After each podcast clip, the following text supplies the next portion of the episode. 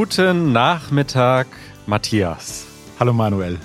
Ich sitze hier mit meinem Onkel Matthias, langjährige Hörer erkennen ihn vielleicht, denn Matthias, du warst schon zweimal bei uns im Podcast. Ganz genau, allerdings dann von zu Hause aus. Wir haben das am Telefon gemacht und du weißt noch die Themen.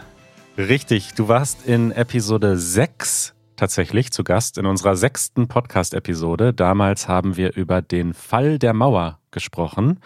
Und dann nochmal in Episode 232, das deutsche Sozialsystem.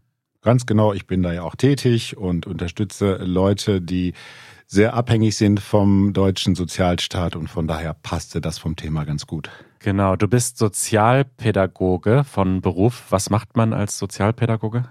Also das ist schon seit ähm, vielen Jahrzehnten akademisiert. Man kann in verschiedenen Bereichen tätig sein. Bei Kindern ähm, in der Schule als Schulsozialarbeiter, also man kann Sozialarbeiter sagen, man kann aber auch Sozialpädagoge äh, sagen.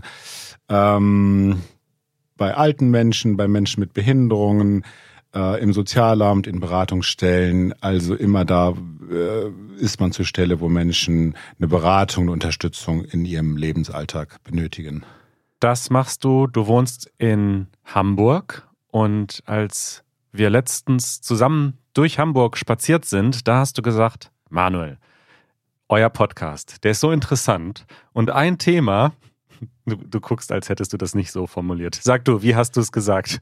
Genau, das ist ein Thema, was ja äh, alle Menschen betrifft. Deutschland hat zurzeit circa 84 Millionen Einwohner und jeder dieser Menschen lebt in welchen Konstellationen auch immer, alleine in Einrichtungen mit der Familie, mit seinem Freund zusammen. Und das ist ein Thema, was ja alle interessiert. Und alle, die vielleicht überlegen, irgendwann mal in Deutschland zu wohnen, sollten ja auch vielleicht wissen, was auf sie zukommt wie man so in Deutschland lebt. Genau, das ist das Thema, das du vorgeschlagen hast. Wie wohnen die Deutschen?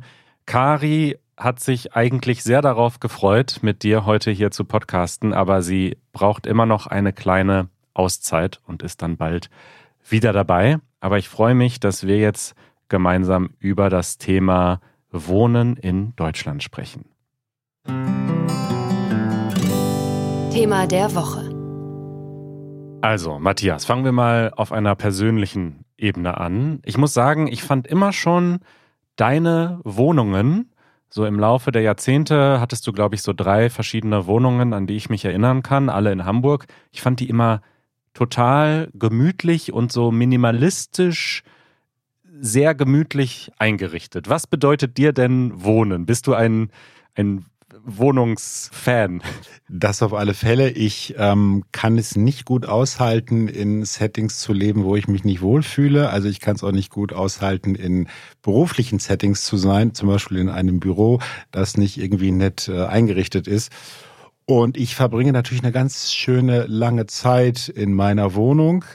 Also wenn ich überlege, ich arbeite acht Stunden, fahre eine Stunde hin, eine Stunde zurück und wenn ich vielleicht noch einkaufe, dann habe ich trotzdem noch äh, über zehn Stunden, die ich da in meiner Wohnung verbringe und wo ich nicht nur schlafe. Und das muss einfach so ausgestattet sein, dass ich mich wohlfühle.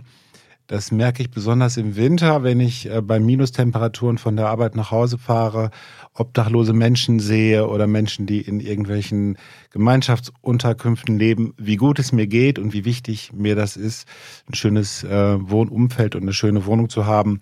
Das ist mein Stil, das habe ich mir eingerichtet. Da kann ich mich äh, in die Badewanne legen, da kann ich äh, letztendlich machen, was ich will. Das kriegt keiner mit. Das ist ein Hort meiner Identität und wo ich einfach frei bin und wo mir keiner reinredet. Hm. Und tatsächlich ist Wohnen ja auch ein Grundrecht, ein Menschenrecht, weißt du das? Ja, es gibt politische Diskussionen in Deutschland, wo man einfach auch ähm, versucht, von bestimmter politischer Richtung her das Recht auf Wohnen ins Grundgesetz, in unsere Verfassung zu schreiben. Da gibt es aber noch keine Mehrheit für. Das betrifft ja hauptsächlich Leute, die auf der Straße leben. Es werden ja schon auch mehr. Und es ist ein großes Problem. Und es gibt halt Länder, die das schon ein bisschen intensiver bearbeiten nach dem Prinzip Housing First. Finnland ist da so ein Vorbild, wo man sagt, Leute müssen einfach erstmal in Wohnung gebracht werden. Hm. Ja, euch interessiert sicher auch, wie ist es denn, wenn ich in Deutschland wohnen will? Wie finde ich überhaupt eine Wohnung? Wie funktioniert das mit den Wohnungen? Darüber wollen wir auch sprechen. Allerdings erst später, denn du hast gesagt, es wäre doch interessant, erstmal so ein bisschen in die Vergangenheit zu schauen und zu überlegen, wie wohnen die Deutschen und wie ist es dazu gekommen? Und da fangen wir vielleicht mal an nach dem Zweiten Weltkrieg, denn da waren viele deutsche Städte ziemlich zerstört. Das heißt, ganz viel Wohnraum, ganz viele Gebäude waren einfach zerstört. Man konnte da nicht mehr wohnen. Genau, viele Altbauten sind in deutschen Städten verschwunden. Deswegen haben wir auch sehr viel 40er, 50er, 60er Jahre Architektur. Also die Innenstädte waren zerstört. Viele aus heutiger Sicht ja doch sehr schöne ähm, Jugendstilbauten oder Bauten aus der Gründerzeit waren einfach zerstört. Ein paar Millionen Wohnungen waren das und man musste ja relativ schnell in kurzer Zeit Wohnraum schaffen.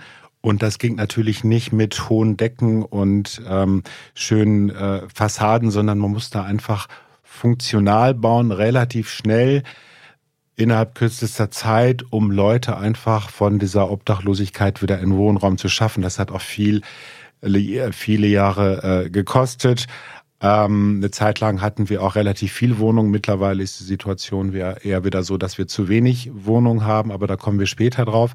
Auf alle Fälle ist Deutschland ein Land, das äh, verglichen mit anderen äh, Ländern, wenn man sich die Nachbarn anschaut, doch eine andere Architektur hat. Es gibt natürlich schon noch kleine Städte mit Altbausubstanz. Berlin hat ja auch ganz viel äh, Stadtteile, wo noch sehr viel ähm, Altbauten stehen, aber in der Mitte hat es halt durch die massiven Bombenabwürfe ähm, viel Zerstörung gegeben und da ist die Architektur einfach ja auch ein bisschen langweilig vielleicht. Jetzt hast du gerade gesagt, Altbau und Neubau. Vielleicht können wir das kurz erklären. Also Altbau bedeutet im Grunde Gründerzeit, also als Deutschland 1871 ähm, ein Staat wurde, ist halt sehr viel gebaut worden und das sagt man schon, da sagt man Gründerzeit zu. Dann vor dem Ersten Weltkrieg, auch danach, sind sehr viele Jugendstilbauten errichtet worden. Ähm, in Deutschland sagt man Jugendstil, im Ausland eher Art Deco oder Art Nouveau.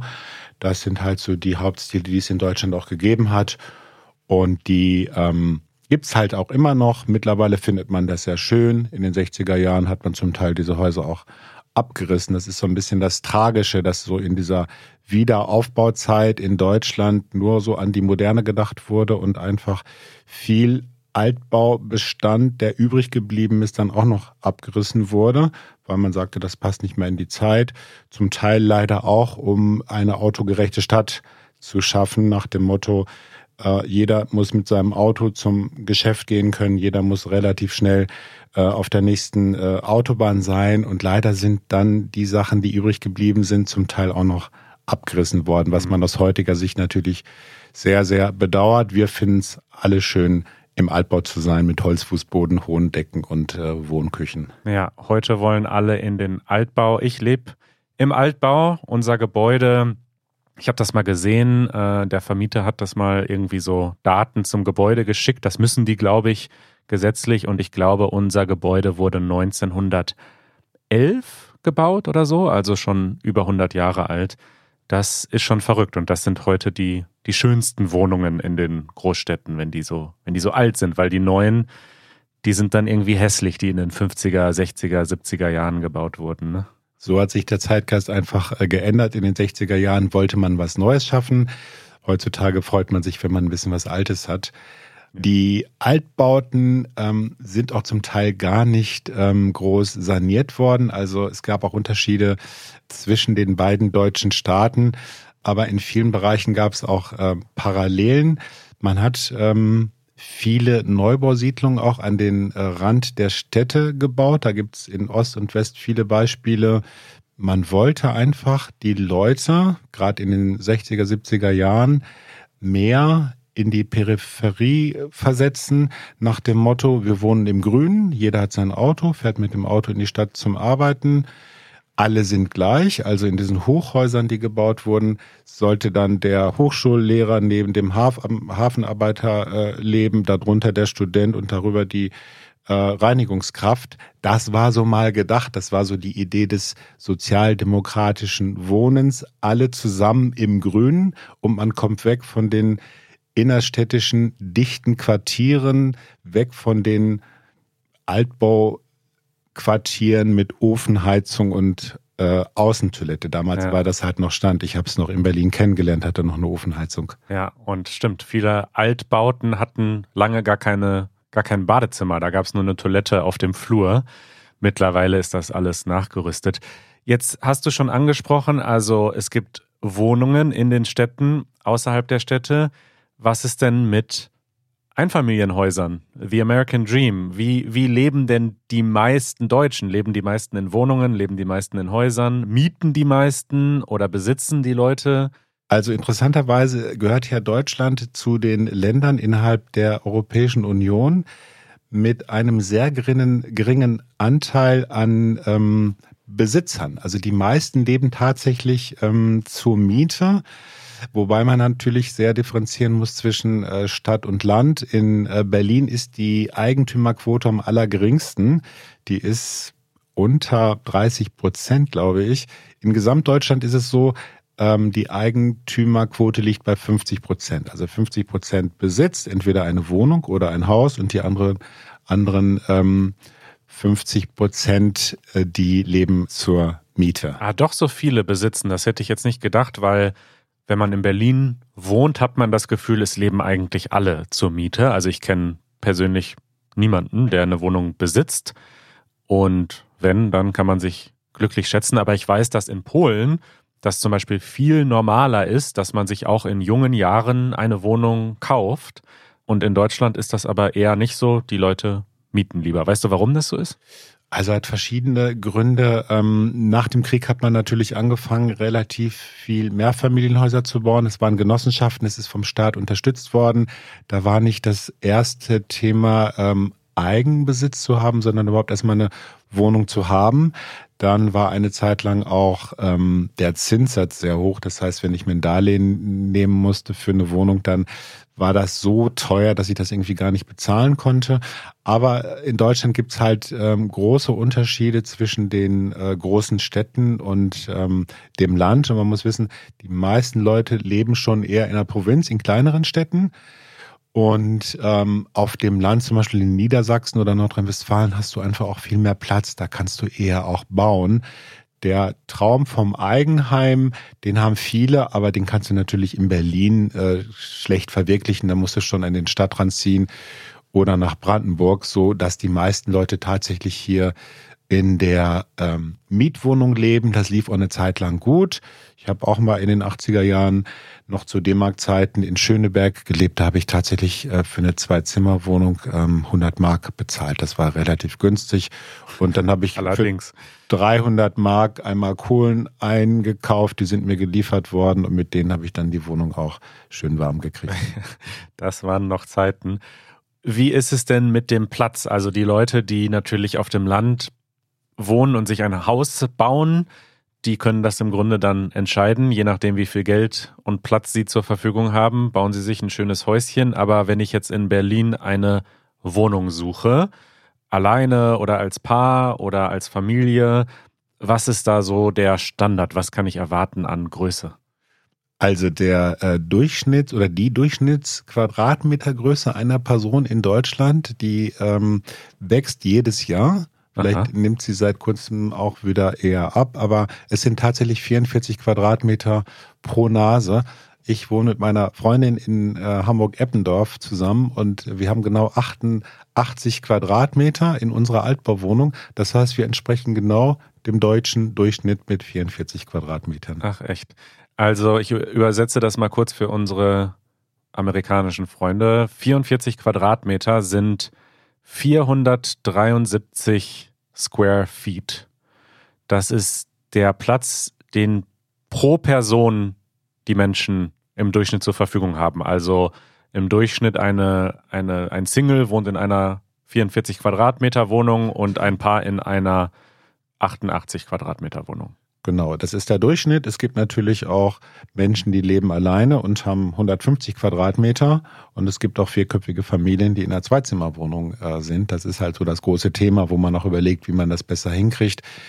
Ähm, die durchschnittliche Lebenserwartung von Frauen ist einfach höher als von Männern. Und es gibt halt viele Beispiele von Seniorinnen über 80. Der Mann ist gestorben, die Kinder sind aus dem Haus und die leben trotzdem weiter in ihrer relativ großen Wohnung, weil sie noch gute Bedingungen haben, noch einen alten Mietvertrag, relativ günstige äh, Mieten. Und äh, warum sollen die ausziehen, wenn sie halt ähm, zum gleichen Preis eher schlechtere Bedingungen hätten? Und mit 80 umzuziehen, ist auch nicht unbedingt für jeden jetzt äh, so leicht. Ja, das ist ein großes Problem, gerade in Berlin, wo es wirklich nicht genug Wohnungen gibt, dass im Grunde viele Leute alleine in einer viel zu großen Wohnung wohnen und sie würden eigentlich umziehen, aber wenn sie in eine kleinere Wohnung umziehen würden, würden sie dafür mehr bezahlen als für ihre aktuelle riesige Wohnung und andere neu gegründete Familien mit Kindern finden keine großen Wohnungen. Und da gab es auch jetzt schon Vorschläge in der Politik, wie man das lösen kann, ob man da so einen Zwang macht, man muss tauschen können, dass die Vermieter gezwungen werden, zum Beispiel, dass anzunehmen, wenn zwei Parteien ihre Wohnungen tauschen wollen. Da gibt es verschiedene Vorschläge, aber ja, das ist ein großes Problem. Einige sitzen in viel zu kleinen Wohnungen und andere haben ganz viel Platz. Ne? Das kenne ich auch. Das ist tatsächlich ein äh, Vorschlag der Linkspartei, dass man einfach das den Leuten ein bisschen einfacher machen muss. Und es gibt genug Gen äh, Genossenschaften oder ähm, städtische Baugesellschaften, die haben auch äh, das Know-how und haben auch die Leute. Die müssen es halt den Menschen ein bisschen leichter machen, dass sie wirklich umziehen können und müssen, müssen ihnen Unterstützung geben. Äh, dann wären auch schon viele Leute bereit. Man kann sie nicht zwingen, das ist auch in Ordnung so, aus ihren Wohnungen rauszugehen, aber man muss es ihnen einfach ein bisschen leichter machen, indem man hilft, indem man ähm, die Sachen mit ihnen packt und äh, alte Sachen entsorgt. Also es gibt schon Möglichkeiten. Ähm, das ist fantasievoll, das finde ich auch okay. Es gibt auch noch ein paar andere Sachen. Ja. Jetzt hast du gerade schon die Kosten angesprochen. Also du hast in den 80er Jahren, wann war das? Hast du 100 Euro Miete bezahlt in Berlin? Mark. 100, 100 Mark im Monat in Berlin-Schöneberg. Also 50 äh, Euro circa. 50 Euro, ja. Das hat sich ein bisschen geändert. Ich kann ja mal sagen, also ich wohne in einer Wohnung, die hat 66 Quadratmeter und ich habe echt Glück gehabt mit der Miete. Also ich zahle nur 531 Euro kalt und 133 Euro Nebenkosten, also 660 Euro warm. Das ist heutzutage extrem günstig tatsächlich. Ich kenne Leute, die zum Teil für ein WG-Zimmer 1000 Euro bezahlen in Berlin. So ist das explodiert in den letzten Jahren. Vielleicht erklären wir mal kurz diese Begriffe Kaltmiete und Warmmiete. Was ist die Kaltmiete? Kaltmiete ist praktisch die äh, Miete ohne die Heizung. Deswegen passt der Begriff auch warm. Warm, dann ist es warm, dann ist die Heizung da drin. Ja, das ist nämlich verwirrend, denn tatsächlich ist in meiner Kaltmiete plus Nebenkosten noch nicht die Heizung mit drin, weil wir in unserem Gebäude selbst einen Gasvertrag abschließen müssen und darüber die Heizung läuft. Also das ist immer ein bisschen abhängig von dem spezifischen Gebäude, wie das läuft.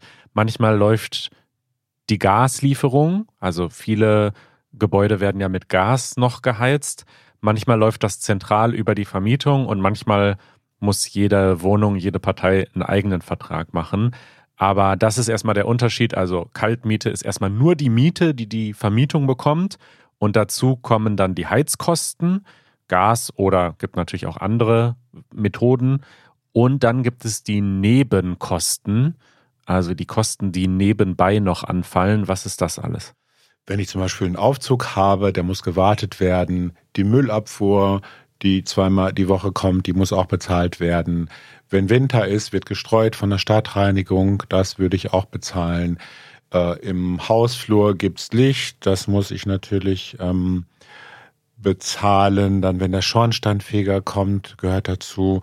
Also alles, was Kosten verursacht und noch zur Wohnung dazugehört. Genau, das wird quasi monatlich oder man bezahlt monatlich einen Fixbetrag, der diese Kosten abdeckt und dann gibt es einmal im Jahr, kriegt man so einen Brief, Da steht dann drin, was die tatsächlichen Kosten waren und wenn man Glück hat, kriegt man dann noch mal ein bisschen Geld zurück. Wenn man Pech hat, muss man noch ein bisschen was nachbezahlen. Aber das sind sozusagen diese ganzen Nebenkosten. Und bei manchen ist die Heizung da schon quasi auch mit dabei und bei anderen ist das ein eigener Vertrag. Was man immer selbst machen muss, sind Internet- und Stromvertrag. Das kommt immer noch dazu, das muss man mit einberechnen. Genau, und äh, die Heizung letztendlich auch, wenn es nicht äh, vom Mieter ähm, gestellt vom wird. Vermieter. Vom Vermieter, genau. Und da kann ich immer auch Einfluss nehmen, wenn ich sparsam bin mit Heizung, dann kriege ich in der Regel ein bisschen was zurück am Ende des Jahres. Genauso mit dem Strom auch. Also ich zahle immer eine gewisse Grundgebühr und die ist vielleicht jetzt 10 Euro pro Monat und dann wird halt geguckt, ein Ein-Personen-Haushalt, na, wie viel Kilowattstunden wird er verbrauchen? 3000, 2000 und alles, was ich dann nicht verbrauche, das kriege ich dann auch gut geschrieben. Von daher lohnt sich es immer, ähm, viel ähm, darauf zu achten, dass ich mit Energie gut haushalte. Also jetzt haben viele Leute eine sehr hohe Nachzahlung für die Heizung bekommen, also eine, eine Zahlungsaufforderung aufgrund der hohen Gaspreise des letzten Jahres. Ja. Da war der russische Überfall auf die Ukraine und die Gaspreise sind unter die Decke gegangen und das hat dazu geführt, dass viele Leute jetzt sehr hohe Rechnungen äh, zu begleichen haben. Genau, also um da auch noch mal ein paar Zahlen zu nennen, ich glaube, ich zahle relativ viel für Strom, so 80 Euro im Monat, glaube ich.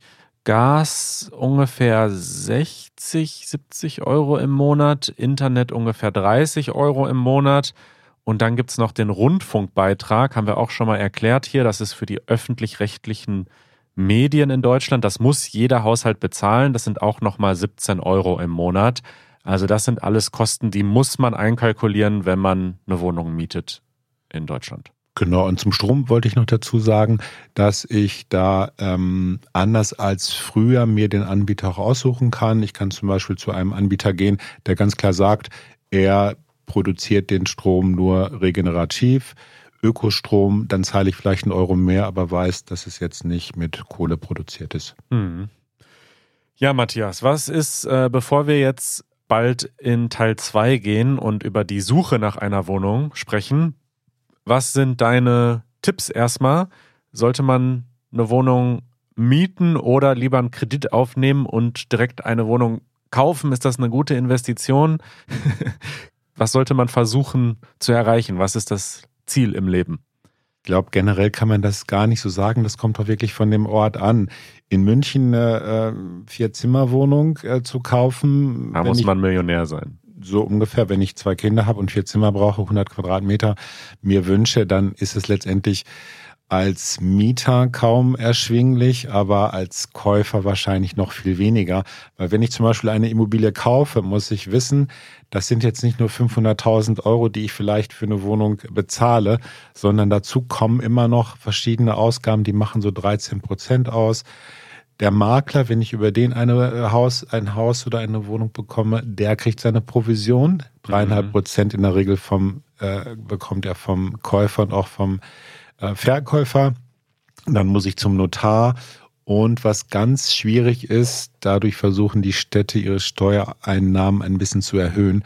Das ist die Grunderwerbsteuer. Was ist das? Also in der Regel vom Bundesland zu Bundesland unterschiedlich, aber zwischen 5 und 6,5 Prozent sind es, die ich zum Kaufpreis nochmal drauflegen muss. Und das geht dann an den Staat. Die Grunderwerbsteuer macht es vielen Familien noch schwerer, Grundbesitz zu erwerben. Also man erwirbt Grund, man kauft ein Grundstück und ein Haus oder eine Wohnung und da sagt der Staat, da nehmen wir eine Steuer drauf, damit wir was mitverdienen. Genau, so hat der Makler sein Einkommen, der Staat hat sein Einkommen, dazu kommt, äh, geht es nochmal zum Notar, der muss das alles beeiden dass praktisch der Besitzer ein neuer ist und dann muss ich noch beim Grundbuchamt einen Auszug beantragen, dass es dort auch drin steht. Da steht dann drin, dass ich Matthias so und so der Besitzer Dein bin. Mein Nachname ist kein Geheimnis hier, weil mein Nachname ist auch kein Geheimnis. Ist der gleiche. Ist der gleiche. Matthias so und so. Zu Gast im Podcast. ja, spannend. Das war jetzt mal ein kleiner Abriss ähm, über das Wohnen in Deutschland generell.